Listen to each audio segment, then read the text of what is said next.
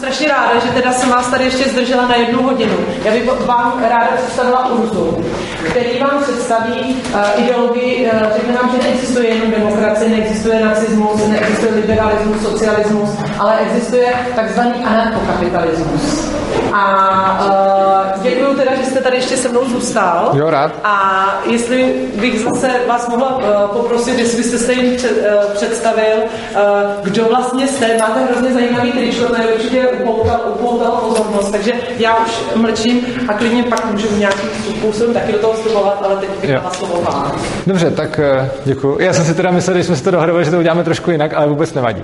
Uh, já jsem rád, že jste mě jsem vlastně vzal, ani jsem to nečekal, protože jsem teď mluvil pro třetíáky a čtvrtáky a měli jsme tam takovou zajímavou povídací hodinu a potom mi vaše paní učitelka řekla, že chce učit tady vás o demokracii a že by chtěla, aby jsme si tady o tom povídali společně. Já se jmenuji Urza a řekněme, zabývám se 10 až 15 nebo i víc let uh, politickou situací, společenskými zřízeníma, demokracií a tak dále. A neříkal bych, že neexistují ty směry, které jste vyjmenovávala, ty určitě existují, jenom uh, jsem zastáncem nějakého jiného. Nicméně, uh, vy jste se tady měli povídat o demokracii a máte tady to, co jste napsali vy sami, nějaké výhody a nevýhody demokracie. Bylo to tady o přestávce vyhlášeno, že kdo chtěl, tak jsem něco psal. A chtěl bych se zeptat, jestli by tam ještě někdo něco chtěl připsat a pak bychom se o tom mohli bavit. Protože tady všichni nebyli, když se to psalo, tak jestli někdo nechce, tak uh, se můžeme postupně dostat k výhodám a nevýhodám demokracie. Mimochodem, líbí se mi, že je to tady takhle podaný, uh, protože jedna z věcí, kterou jsem říkal právě na té minulé hodině, bylo, že se o demokracii ve školách běžně učí dost nevyváženě a nevyrovnaně. Jinými slovy jsou furt akcentovány ty výhody a zapomíná se celkem na ty nevýhody. Tak, ano. Jasně, pojďte.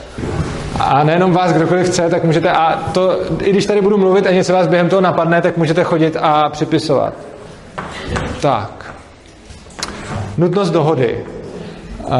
Kdo psal nutnost dohody a co tím myslel, jestli teda chcete to říct? Ano? Eh, já jsem tím myslel, jako, že eh, ty rozhodnutí vlastně přicházejí pomalej, protože se musí všichni v té vládě prostě dohodnout na tom. Jo, čili že, že jo, takhle, to, to bych to chápal dokonce jinak, ale zajímavý, to jsem rád, že jsem se na to zeptal, takže vlastně, že se nedají dělat tak rychlý rozhodnutí. Je to předpokládám nevýhoda oproti třeba nějaký diktatuře, eh, kde, ty, kde to rozhodnutí může někdo udělat naraz a nemusí na nic čekat. Jo, dobrá. Takže nutnost dohody, eh, tím je míněno, eh, že se dějí pomalu rozhodnutí. Já osobně bych teda nutností dohody, já vám ještě řeknu, jak jsem to vnímal já, když jsem si to přečet, že je vůbec nutnost, aby se o spoustě věcí lidi dohodli. Místo toho, aby si každý spoustu věcí mohl udělat po svém, tak tady máme demokracii, ve které se musíme dohodnout všichni. Můj oblíbený příklad je třeba školství. Místo toho, aby každá škola fungovala jak potřebuje, tak existuje nutnost nějaký celospolečenský dohody na tom, co se má vyučovat, musí se dělat nějaký společný vzdělávací program a podobně, což vlastně omezuje eh, flexibilitu a variabilitu toho, co se může učit. Potom tady máte, eh, nemůžeme ignorovat stupidní nápady a názory ostatních. Uh, no, ignorovat, to psal kdo? Ano? Já jsem to myslel tak, že i když někdo prostě se tomu tématu nevěnuje, nevyzná se v něm, tak pořád musíme vyslechnout a musíme ten jeho názor vzít potaz, že právě musíme se s ním dohodnout na tom řešení. No, to si úplně nemyslím, protože ho můžeme prostě přehlasovat a tak se to bohužel děje. Čili nemyslím si, že musíme vyslechnout ty lidi, ale je pravda, že je nemůžeme ignorovat, pokud ten názor prosadí. Což znamená, že když se nějaký názor, který se nám nelíbí, prosadí uh, skrze stát, tak se tomu musíme podřídit, i když to nemusí být efektivní, morální, nemusí to být jakýkoliv, ale když se to odhlasuje, tak, tak to pak platí. Uh, ignorovat nápady můžeme a bohužel, a to je druhá stránka v podstatě téže mince, můžeme ignorovat spoustu dobrých nápadů prostě protože nejsou slyšet a v momentě, kdy jako někdo může mít sebe lepší nápad, může mít sebe víc pravdu, ale když je přehlašovaný, prostě to, že si něco myslí většina, neznamená, že to je pravda. A historie nám ukazuje, že velice často není. Korupce. Uh, proč jste napsali korupci do nevýhody? Kdo ji to napsal? Proč? Je to to je spíš nevýhoda, protože když je někdo, dejme tomu nějaká politická strana skorumpovaná a třeba podplacená někým, tak je to podle mě velká nevýhoda. Já souhlasím, že korupce je nevýhoda, nepsal bych ji do výhod, ale neznám asi žádný systém, kde by ta korupce nebyla. Jinými slovy, jo, je to nevýhoda, ale myslím si, že není specifická pro demokracii. Myslím si, že korupce bude. Ale je, je to vlastně pravda, je to taky nevýhoda demokracie. Uh, moc velká svoboda, zajímavý. Kdo napsal moc velkou svobodu? Co to znamená? No, jako, že ty lidi mají až moc možností. A to je špatně? No, jako někdy, jo, že protože třeba v USA, tak tam prostě si můžou koupit jen tak zbraň třeba. A pak tam jsou ty, že prostě někdo jde školu a... No, oni si tam bohužel už teď jen tak zbraň koupit nemůžou. Úplně jen tak si ji mohli koupit do roku 1934.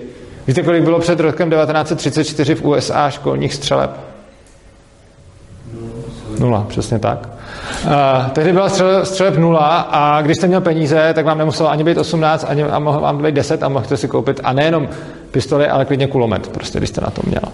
Uh, je pravda, že v Americe momentálně je volnější zákon ohledně zbraní než uh, třeba v České republice, protože tam mají ten, a teď pátý dodatek, myslím, to je ústavy o zbraních a možná jsem řekl pátý a myslím nějaký jiný, takže pokud tady někdo uh, mě jste schopný opravit nebo to dogooglit, tak řekněte, ale myslím si, že pátý dodatek je dodatek uh, o zbraních a ten jim umožňuje uh, ty zbraně nějak držet. Nicméně, bohužel, uh, se ta ústava hodně vohla, že se to právo těch lidí omezilo. Nicméně, když se bavíme zrovna o zbraních, uh, obecně existuje statistika, kterou používají odpůrci zbraní. A ta statistika nám říká následující věc. Čím víc palných zbraní máme v populaci, tím víc lidí je těmito zbraněmi zastřeleno. Tohle je statisticky celkem neprůstřelný fakt. Přesto si myslím, že z toho nevyplývá, to, to, to je logické cvičení, přesto si myslím, že z této statistiky neplyne, že je, pro, uh, že je dobrý ty zbraně zakazovat. Víte proč? Ano? Tak, když někde na nějakém místě budou zakázané zbraně, tak je daleko jednodušší tam v podstatě zabít ty lidi. To taky, to je, to je pravda, ale ano? Bude se rozvíjet černý trh zbraní. To je taky pravda. A to jsou všechno dobré argumenty a já s nimi souhlasím. A možná bych vám řekl ještě jednu věc, a to je spíš ohledně nějaký práce s daty, statistikou a logikou. Tahle statistika je často používaná odpůrcema zbraní. Čím víc máte palných zbraní v populaci, tím víc je jima zastřeleno lidí. Vypadá to celkem neprůstřelně. Až na to, že není až tak důležitý, kolik lidí je zastřeleno těma zbraněma, ale je důležitý, kolik je tam celkově té kriminality. A to už je jiný. A neplatí, že čím víc zbraní je v populaci, tím více tam vražd. Spíš naopak. Takže když se podíváte na všechny země světa a podíváte se, kolik je tam zbraní na 100 000, zbraní na 100 000 lidí a kolik je tam vražd na 100 000 lidí, tak zjistíte, že mezi tím neexistuje žádná souvislost a pokud by existovala, tak je lehce záporná. Čili jako ta souvislost tam v zásadě není, ale když už by nějaká lehká byla, tak čím víc zbraní, tím méně vražd. Na druhou stranu máme statistiku, že čím víc zbraní, tím víc vražd zbraněma. To je pravda. A je to proto, že když těm lidem zakážete zbraně palný, tak oni se vraždí jinak. Oni se bodají, umlacují a tak dále. A když mají ty palné zbraně, tak je použijou. Ale nez, nezvýší to celkový počet vražd. Takže myslím si, že příliš mnoho svobody, nemůžu si představit, kde je moc velká svoboda na škodu, ale zrovna u zbraní mi přijde, že uh, máme celkem na datech ukázáno, že, že tam ta moc velká svoboda nevede k tomu, že by se lidi pak víc vraždili. Byť máme nějaký... Jestli nesouhlasíte, tak můžete klidně to uh, do toho. Pojďte. Jestli chcete teda. No, já to Dobře, dobře. Já jsem, já jsem jenom jako čet z vašeho výrazu, že jsem myslel, že s tím nesouhlasíte. Mimochodem, kdokoliv se mnou v něčem nesouhlasí, můžete to okamžitě na mě vypálit, protože to bych rád. Tak. Uh, Množí se populisté ve vysoké politice. Kdo to napsal? Ano. Já jsem tím myslela, jako, že ty populisté, popul, populisté se vlastně získávají ty voliče tím, že uh, slibují uh, rychle a líbivé řešení na nějaké mm-hmm. různý problémy, ale často jsou neúskutečné. Ano. Neúskutečné. To je pravda. Není divu, že se to děje. Populismus je výherní strategie demokracie. A když se podíváte na to, když se na to podíváte i z hlediska třeba teorie her, tak vidíte, že uh, pokud chcete vyhrát volby, tak je lepší být populisti. Takže slyšel jsem, že tady máte uh, nějaký, nějakou soutěž tom, že zakládáte jakoby politické strany a přesvědčujete spolužáky, aby vás volili, tak uh, pokud tu hru někdy budete hrát jako víc, tak uh, obecně, když budete populisti a uděláte to šikovně, tak to je, to je ta metoda. Kudy na to. A poslední, společnost musí být vzdělaná. Hezky. Kdo napsal společnost musí být vzdělaná? Wow, pěkně. Proč? že dle mého názoru, pokud není společnost dostatečně vyspěla na to, aby přijmula ty demokratické principy, tak vlastně ta demokracie v tom daném státě nikdy nemůže fungovat dlouhodobě, protože právě někteří, dejme tomu třeba i ty populisté a podobně, mohou ty lidi nalákat na falešné sliby a těmi falešnými sliby se můžou dopracovat například k jiným systémům, jako například nějaký autoritářský nebo. Aha, já jsem si zase, to je zajímavé, to, to je super. Eh, Napíšete takhle pár slov a já uh, strašně často pochopím něco jiného, než jste tím chtěli říct. Uh, tohle je taky pravda. Uh, já bych ještě dodal jednu věc, společnost musí být vzdělaná. No, demokracie klade extrémně vysoký, až nesmyslný nároky na voliče. Uh, když jste člověk, který se zajímá o politiku, a zajímá vás ekonomie, zajímá vás, schápete nějaký makroekonomické principy, tak v takovém případě je pro vás celkem v pohodě jít volit a skutečně je to to, jak se říká, tak těch 10 minut k urně mě nezabije. Jo, pokud znáte tam ty politiky, znáte ty politické strany, znáte jejich programy, uh, rozumíte jejich dopadům a umíte si představit tohleto všechno, protože vás to baví, tak v takovém případě náklady na to jít volit jsou fakt těch 10 minut cesty k urně a zpátky. Uh, no, jenomže teď si představte většinu lidí, která se o politiku nezajímá. To už vůbec není špatně. Prostě nikoho nemusí zajímat politika. Může mít svoji komparativní výhodu někde úplně jinde a může mu to být jedno. Jaký jsou náklady takového člověka na volbu? To jsou reálně desítky až stovky hodin času strávených něčím, co toho člověka nezajímá. Jako zjistit si mm, program všech politických stran, zjistit si, jaká je pravděpodobnost, že ty lidi ten program prosaděj, zjistit si, jestli náhodou třeba nelžou, jestli to náhodou celý ten program není vymyšlený a pak se vám nevysmějou. A, a potom ještě dokázat zhodnotit dopady toho programu na společnost vyžaduje nějaký minimálně znalosti, třeba ekonomie a podobně. Tohle všechno jako nastudovat se naučit jsou fakt desítky až stovky hodin, abyste pak šli volit a měli extrémně mizivou šanci na to, že ten váš hlas něco změní. Protože to, jestli půjdete nebo nepůjdete k těm volbám, pravděpodobně nezmění nic, protože ty volby by musely být o jeden hlas, aby ten váš hlas byl ten, který to změní. Pokud jsou o víc, tak to, jestli se tam ten hlas hodili nebo nehodili, na ten výsledek nehraje žádnou roli.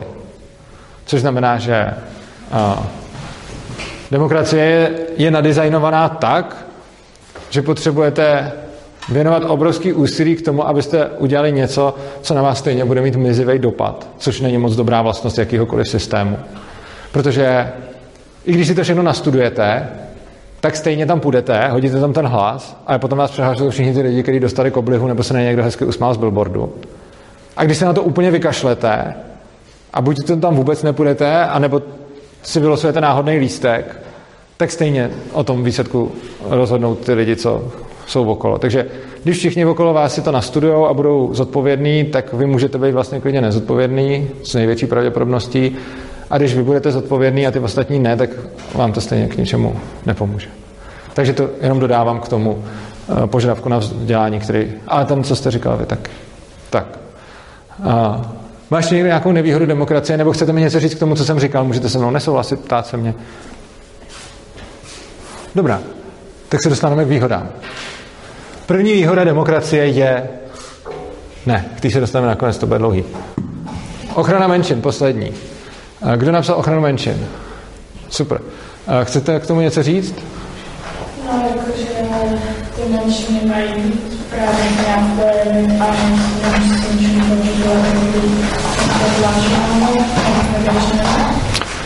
Vidíte, tohle je podle mě, a to vůbec není nic proti vám, ale je to podle mě to, co se říká v demokratické propagandě a co když se na tím člověk zamyslí, tak vůbec nemá nic společného s realitou. A za prvé, my tady máme pár menšin, o kterých říkáme, že jsou to menšiny a že je jako teda chráníme. A OK. Pak tady máme spoustu jiných menšin, které jsou utiskovaný, co třeba uživatelé nebo prodejci drog, nebo třeba držitelé zbraní a spousta dalších menšin, které jsou tím státem jednoznačně utiskovaný, i když jsou v menšině. A není důvod, proč by uživatel drog měl mít méně práv než někdo, kdo je gay. A obě dvě jsou to menšiny, které můžou být utlačované, akorát teď místo jedné utlačujeme druhou. Ale vlastně demokracie absolutně není systém, který by nějak chránil menšiny. Teď to je systém, který dělá v podstatě opak. Chráníme ty menšiny, o kterých většina rozhodne, že si zaslouží ochranu. Ale přece, když se podíváme na ochranu menšin jako na vlastnost demokracie, tak přece ta demokracie je o tom, že většina určí všem, co budou dělat. Takže když se většina náhodou rozhodne, že bude chránit nějakou specifickou menšinu, tak jo, ale je to podmíněný tím názorem té většiny. A je pravda, že teď momentálně tady chráníme menšiny, třeba rasové menšiny, nebo náboženské menšiny, nebo menšiny definované sexuální orientací. A je to, jako je to dobře, jo? To, to vůbec jako proti tomu, proti tomu nic neříkám. Jako. Ty lidi mají mít svoje práva úplně stejně jako všichni ostatní. Na druhou stranu je to spíš to, že to tady teď tak vyšlo a že se na tom většina shodla. Ale z demokracie jako takový, podle mě ochrana menšin vůbec nějak nevyplývá.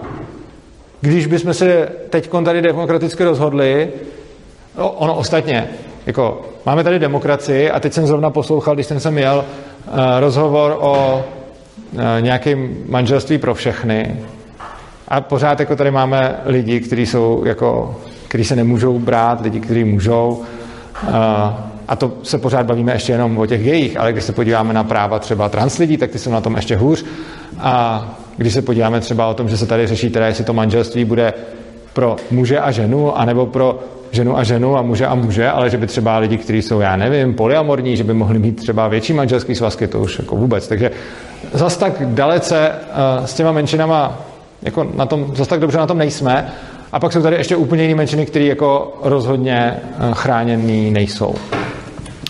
Chci se zeptat, jestli s tím, co říkám, někdo nesouhlasí a jestli si někdo myslí, že ochrana menšiny je vlastností demokracie. Ano. Já si třeba nemyslím, že by byla ochrana menšin vlastností demokracie, mm-hmm. ale zároveň uh, bych k tomu chtěl říct to, že ne každá menšina by dle mého názoru měla být ochraňovaná, protože dejme tomu, když je třeba menšina, to řekněme uživatelů drog a chtějí mít nějakým způsobem, nechtějí to třeba legalizovat, tak si myslím, že to by nemělo být podle mě. Zajímavá myšlenka. Uh, takže já se k tomu vyjádřím, jenom se chci zeptat, jestli je tady ještě někdo, kdo si i po tom, co jsem řekl, myslí, že ochrana menšin je výhodou demokracie jako takový. Jako, ono se to často takhle říká. Říká se, demokracie chrání menšiny, ale to, co já tvrdím, je, je to propaganda a nic takového, jako to, že chráníme občas nějakou menšinu, z toho nedělá vlastnost demokracie.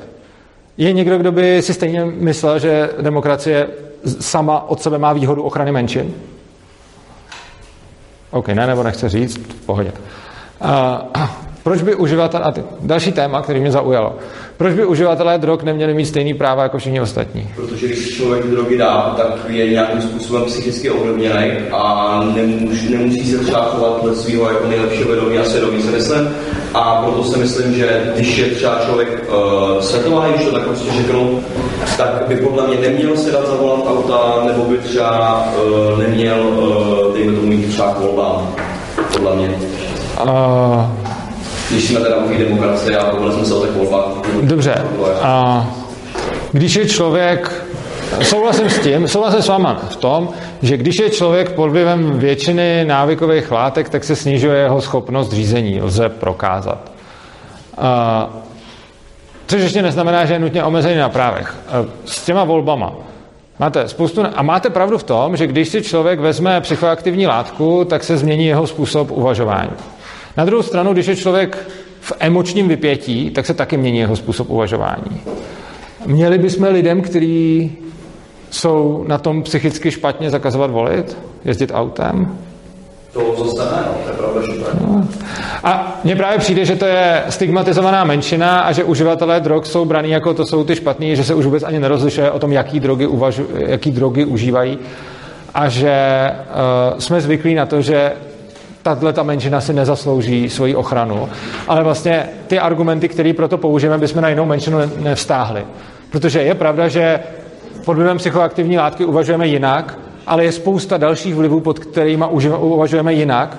A pokud by skutečným argumentem tomu, proč omezit třeba volební právo uživatelům drog bylo to, že uvažují jinak, pak bychom měli podle stejné logiky uh, i emočně rozrušeným lidem, lidem, kteří mají psychické poruchy, lidem, kteří jsou v depresím a tak dále, zakázat to volební právo, pokud je to skutečně pro nás argumentem. Což já si nemyslím a nemyslím si, že bychom to měli ani těm uživatelům drog brát. Ano? Já si myslím, že třeba v Nizozemsku to taky funguje tak, jako moc se o tom nemluví, ale je tam legalizovaný jenom konopí nebo jako manipulovaná, ale přitom je tam legalizovaný o hodně víc drog. A vlastně ty lidi tam mají o hodně větší svobodu si tam vzít jakoukoliv drogu. A vlastně skoro všechny jsou tam legalizovaný a vlastně taky to tam funguje docela, takže prostě kdyby se to nějak vymyslelo, aby to fungovalo, No, v, no já, já sice úplně nesouhlasím s tím nizozemím, protože v Nizozemsku nejsou fakt legalizované všechny drogy, jsou tam nějaký víc dekriminalizovaný a ještě více jich dekriminalizovaných třeba v Portugalsku, ale s tím, co jste říkal, v zásadě naprosto souhlasím. Myslím si, že válka proti drogám je nesmyslná a že stejně nevede k tomu, eh, že by to pomáhalo jak těm závislým, tak těm okolo. A je to vlastně podobný případ, jako když se v Americe snažili o prohibici alkoholu, tak to taky byl absolutní průser. A ten rozdíl, proč to funguje na ostatní drogy, je, že nemají tolik uživatelů. Což znamená, že potom e, není taková politická vůle e, na to, aby se nezakazovali. Ale vlastně s váma souhlasím. Tak. Uh, výhoda možnost volby. Kdo psal možnost volby? Ano.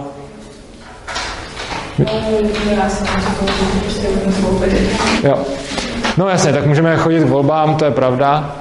Uh, možná v tom spatřu ještě taky určit, jako jo, máme možnost volby, což je dobrý a určitě je to výhoda oproti třeba diktaturu nebo takhle, kde tu možnost volby prostě nemáme, musíme dělat, co řekne diktátor. Uh, možná je nevýhoda, že máme možnost volby nejenom za sebe, ale že můžeme volit i za ty ostatní, jakože já můžu prostě tlačit svůj názor ostatní. Ale jo, uh, rovnost v zákonech. Rovnost v zákonech. Kdo psal rovnost? Ano. Tak já nevím, bych to víc rozvinula, prostě lidi jsou se ze zákona všichni rovní. Uh, no, toť otázka. Je to, je to napsáno v listině základních práv a svobod. Jo, tohle je, mimochodem o tom dokumentu jsem taky mluvil uh, v té třídě vedle. V listině základních práv a svobod máme, to je fascinující dokument tím, kolik se v něm nalézá nekonzistencí. A já jsem tam uváděl příklad nějaký jiný nekonzistence a tady jsme našli to, že jsou si lidi rovní. Zajímavý je, že ten dokument začíná tím, že ty lidi jsou si rovní. Myslím, že to tam hned na začátku je to tam napsané vlastně základních práv a svobod. A když jdete dál, tak se tam dozvíte o tom, že eh, když jsou lidi postižený, nebo když jsou těhotní, nebo když něco, tak si zasluhují speciální ochranu. Jakože já nechci polemizovat s tím, jestli uh, si těhotný nebo postižený zaslouží nějakou vlastní ochranu. Ale pokud píšu dokument a jeho první větou je, všichni jsou si rovni, tak pokud jsem jako trošičku konzistentní, tak o pár odstavců dál nenapíšu skupiny, na který se má stahovat něco speciálního. Eh, bohužel to potom je v zákonech dál. Mimochodem, když říkáte, že všichni lidi jsou si rovni, uh, vy tady teď sedíte a nesmíte pryč. Umíte si představit, kdyby takhle tohle udělali dospělým? Jakože si řeknu, že je někdo nedostatečně vzdělaný a tak ho násilím donutím někde sedět a budu na něj mluvit. Um, to je jasná nerovnost v zákoně mezi dětmi a dospělými. Mimochodem, kolik z vás má volební právo? Ne, nikdo. Uh, Jeden. A potom, kolik z vás, já nevím, smí podnikat, kolik z vás se smí legálně napít, kolik z vás se smí legálně zapálit. A kolik z vás musí chodit do té školy, jinak když byste tomu odporovali, vás odebere sociálka. Kolik z vás si může rozhodovat o vašem vzdělání tak, jak potřebujete? To je nikdo. A to je vlastně jako obrovská nerovnost, uh, nerovnost v zákoně, kdy je tam sice napsáno na začátku listiny práv a svobod, že jsme si všichni rovni, ale je to přesně za mě prostě propagandistický kec na, na začátek, aby to vypadalo hezky. Protože už v tom samém dokumentu se píšou všechny ty výjimky pro to, kdo všechno, a teď ta povinná školní docházka je tam taky, už v tom stejném dokumentu se píše, proč si rovní nejsou. Takže jako Kdyby to tak bylo a kdyby jsme si byli rovni, tak by to bylo super a bral bych to jako výhodu, ale obávám se, že to je přesně to, co je nám tvrzeno a o rovnosti před zákonem se hodně mluví, takže se vůbec nedivím, že jste to tam napsala. Mimochodem, když se někdo něco napíše a jak tomu řeknu nějaký výhrady, tak to neznamená, že to jako říkám vám osobně, jako to si to určitě neberte, jako není to proti vám, ani tam proti vám, jenom prostě mám na to jiný názor.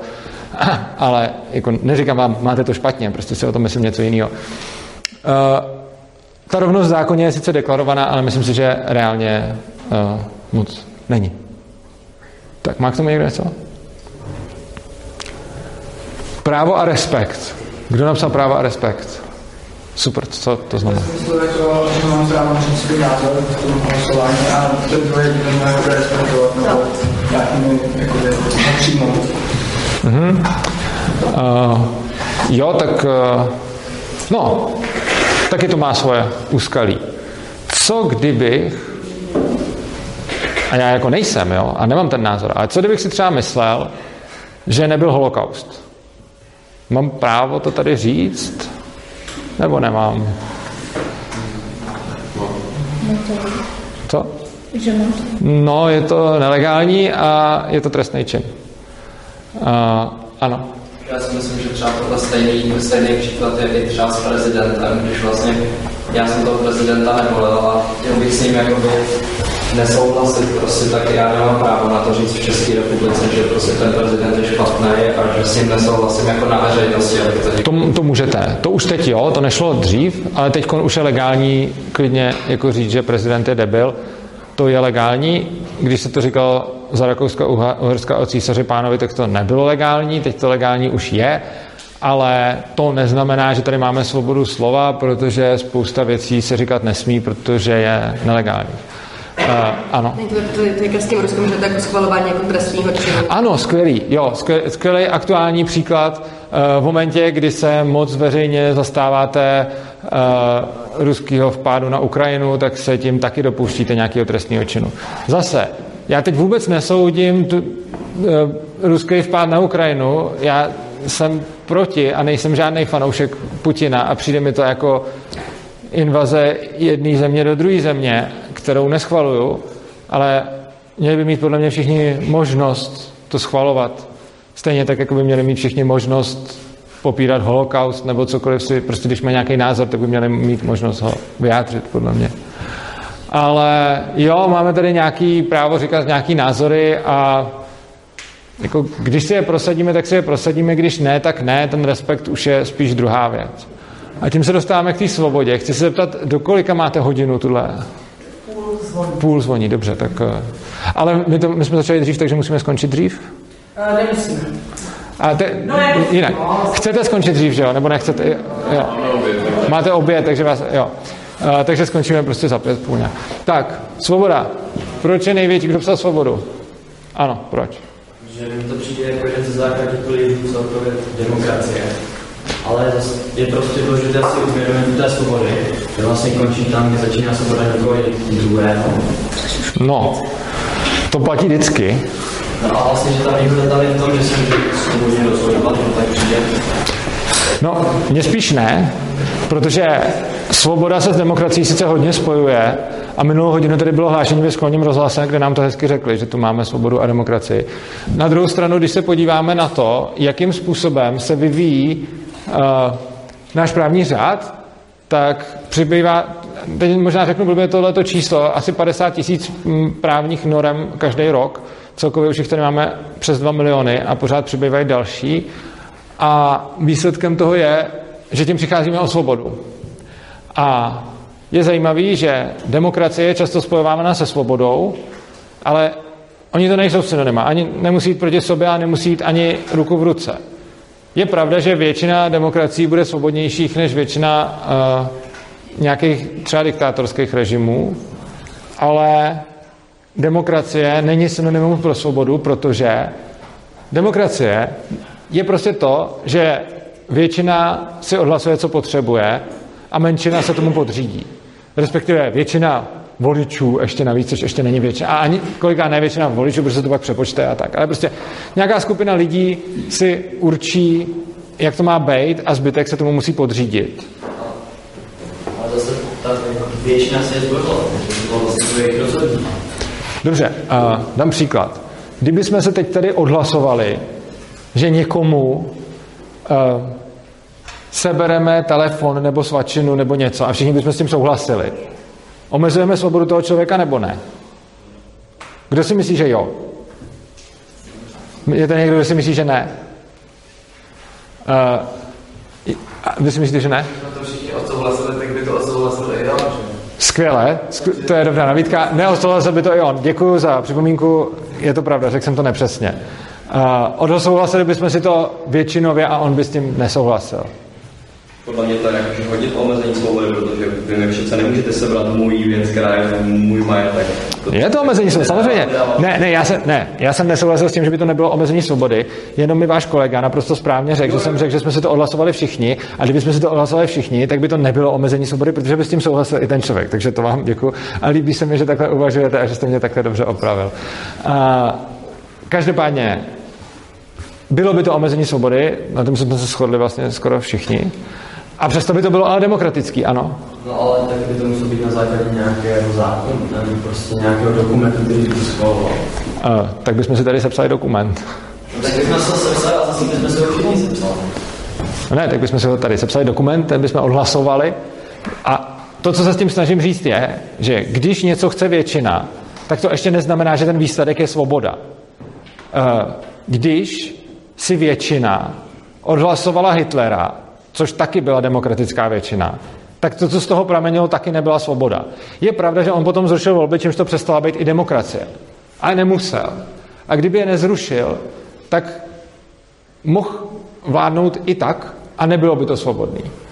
A je důležitý si tohleto uvědomovat. A já si myslím, že je důležitý si uvědomovat, že to, že mám demokracii, neznamená, že mám svobodu. A spousta lidí tyhle ty dvě věci zaměňuje. A myslí si, že když budou pořád bojovat za demokracii, že tím budeme žít ve svobodné společnosti. To nemusí být pravda. Tím, že máme demokracii, žijeme ve společnosti, kde nějaká skupina lidí rozhoduje o tom, co bude dělat ten zbytek.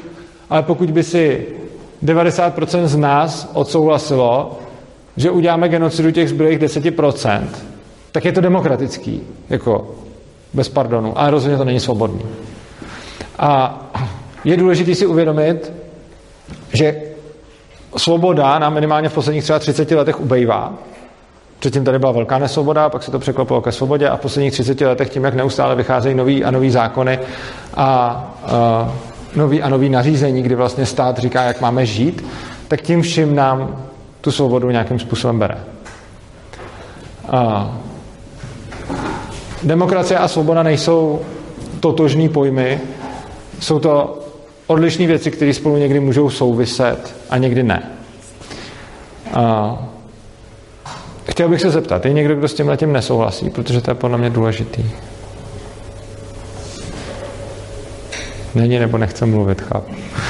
A každopádně to, co bych chtěl říct, a už na to zbývá málo času, ale protože mi právě paní učitelka vaše řekla, že jste chtěli probírat demokracii, tak jsem zůstal víc u demokracie.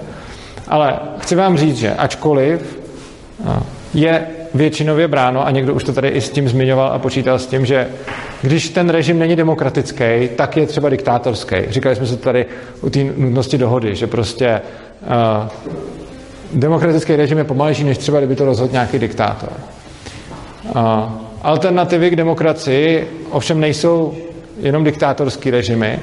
Alternativy k demokracii je jich víc a já osobně preferuji jednu, a to je výrazný zmenšování toho státu mm, až k jeho, řekněme, úplnému možná zrušení. V tom smyslu, kdy místo demokracie nebude vládnout diktátor nebo mm, nějaká skupina lidí nebo nějaký totalitář a podobně, ale že stát umožní sám sobě vznikat nějakou konkurenci. Což znamená, že stát nám teď poskytuje nějaké služby a místo toho, aby je poskytoval stát, by mu mohl kdokoliv konkurovat a ty služby poskytovat taky. Takže například teď máme tady školství, který je celý pod ministerstvem a to školství by nebylo pod ministerstvem, ale mohl by kdokoliv zakládat školy úplně paralelně stranou a nikomu by to nevadilo. Stejně tak by to mohlo být ve všech ostatních odvětvích, ve zdravotnictví a podobně, že by prostě ten stát přestal držet monopol na to, eh, že rozhoduje o všem, co se děje v tom oboru a pak se to musí teda demokraticky v demokracii odhlasovávat. Ale že místo toho by tomu demokratickému hlasování podléhal jenom ten, kdo by s tím dobrovolně souhlasil, ale nemusel by. Což znamená, že alternativou k demokracii nemusí být to, že budeme mít furt takhle velký stát a bude ho ovládat nějaký totalitář nebo autoritář nebo diktátor, ale může být to, že lidi začnou decentralizovaně konkurovat státu, což je momentálně zakázaný, v podstatě všech odvětvích, což je zakázaný, ta konkurence bude umožněná a v tu chvíli uh, nebudete odkázaní na demokratické hlasování, protože když budete v nějakém aspektu nespokojený s demokratickým hlasováním, tak budete moct udělat nějaký opt-out a vystoupit z toho a zařídit si to jinak. Příklad, máte teď nějaký pracovní zákonník a pokud vám ten pracovní zákonník nevyhovuje, tak to, co vám dneska zbývá, je nějakým způsobem přes politiky ten pracovní zákonník změnit. To, co bych navrhoval já, je, aby pracovní zákonník nebyl vynucený, ale aby to bylo doporučení, což znamená, v momentě, kdy nechcete uzavřít s někým pracovní smlouvu podle pracovního zákonníku, tak ji prostě uzavřete jinak a ta smlouva bude platit a nikdo vám do toho nebude kecat. Samozřejmě, pokud budete chtít uzavřít podle pracovního zákonníku, tak máte tu možnost. Uh, protože jsme na to měli jako méně času, tak si uvědomuji, že to, co jsem tady řekl, je jako hodně stručný a kusí, protože jsem chtěl hlavně mluvit o té hlavně mluvit o té demokracii. A doufám, že to pro vás nějakým způsobem bylo přínosný. A to poslední, co jsem říkal, můžeme možná stihnout ještě, než skončíme, dát na to třeba jeden, dva dotazy, pokud byste se na něco chtěli zeptat ohledně toho, co jsem říkal teď nakonec. To je vlastně ta myšlenka anarchokapitalismu, o který tady mluvila vaše paní učitelka na začátku. A jak říkám, když jsem vedle jsem na to měl vlastně dvouhodinovku, takže jsme mluvili napřed o něčem podobném a teď tady je jedna hodina, takže jsme se k tomu moc nedostali. A já jsem vlastně spíš rád, že jsme mluvili o tomhle, ale jestli máte někdo nějaký dotazy, tak mi je můžete teď položit. Ano? Tady vám třeba policii, jo. jo, to je asi nejlepší dotaz. Uh, právo známe, že vzniká centricky. Eh, že je prostě někde nahoře nějaký orgán, který vydává zákony a ty potom eh, monopolně vynucuje ta policie.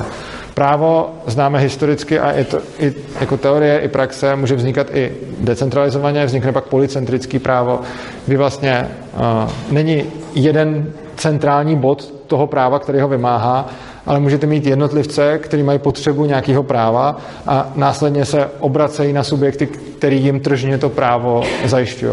Což znamená, že stejně jako máte tržní soutěž v tom, kdo vyrobí lepší auto, tak můžete mít tržní soutěž i v tom, kdo vám dodá lepší vzdělávání, kdo vám dodá lepší zdravotní ošetření, ale i v tom, eh, kdo vám dodá lepší právo. Když to řeknu hodně zjednodušeně. A ne, nevyžaduje nic z toho demokratický proces, který vlastně má ty nevýhody, které jsme si, který jsme si tady napsali. Má někdo nějaký další dotaz? Ještě bychom jeden stihli.